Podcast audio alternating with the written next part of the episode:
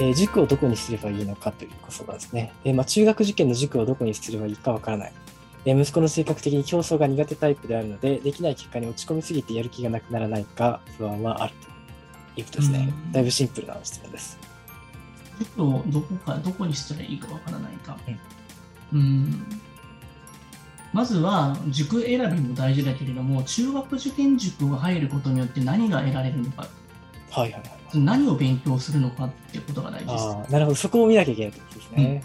確かに結。局中学受験をやる前に僕は本当に教えてあげたいのはただ無思考に塾を入れるわけじゃなくて中学校の4年5年でほぼほぼの中学受験の基礎ができてしまうっていうことは把握してほしいよねうん、なるほど。そうです6ね。年生なんかで習うことってほぼほぼあんまり新しくないので、確かにそこ意外と知られてないところですよね。本当に。だから私はまだ4年生だからいけるから5年くらいから塾入ろうかなと思っちゃうと結構危険だったんですよね。確かに。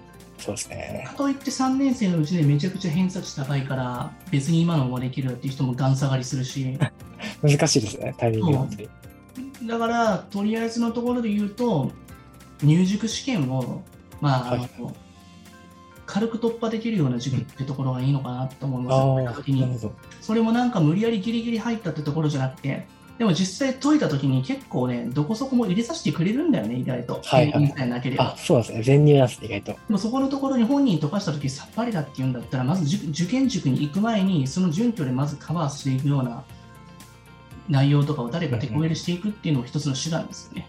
やっぱり入ってから自信喪失してしまったら本当に、中学受験の習うべきことはこのぐらいなんだよっていうことを一瞬でその全体像が見える状態にしておいて、土台がついた状態でブーストかけて塾に入れるって方が正しいのかもしれないよね。うーん、なるほど。まあ、それこそ裏技を全て教えてしまってから入れるというう。んそういう感じですね。なんでって結構異次元じゃないですか中受の世界って。はいはいはい、そうですね。全体像が見えないと本当に、あの、手探りで暗闇の中を歩いてるような感じなんですそうそうね。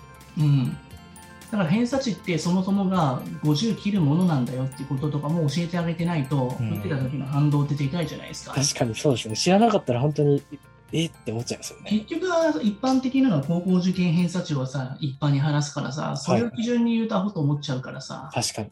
それもさ知らないだけでやっぱりさしかも周りの子たちはさお前45だからなんだってバカじゃんとかって言われた瞬間に自分はマージで塾行っても意味ないんだなと思っちゃうし、確かにそうですね。うんなるほど。本当に罠がいっぱいありますね。そうなんだよね怖いっすねだからうんそうまずはまあ4年5年のところの把握できるところとかは実際に僕たちのさ出してるそのなんか動画とかでも結構無料で得れるものがあったりするからうんうん一通りそれでなんかできるような状態にした状態で行くっていうのもありっちゃありかもしれないですよね。そうですね、確かに。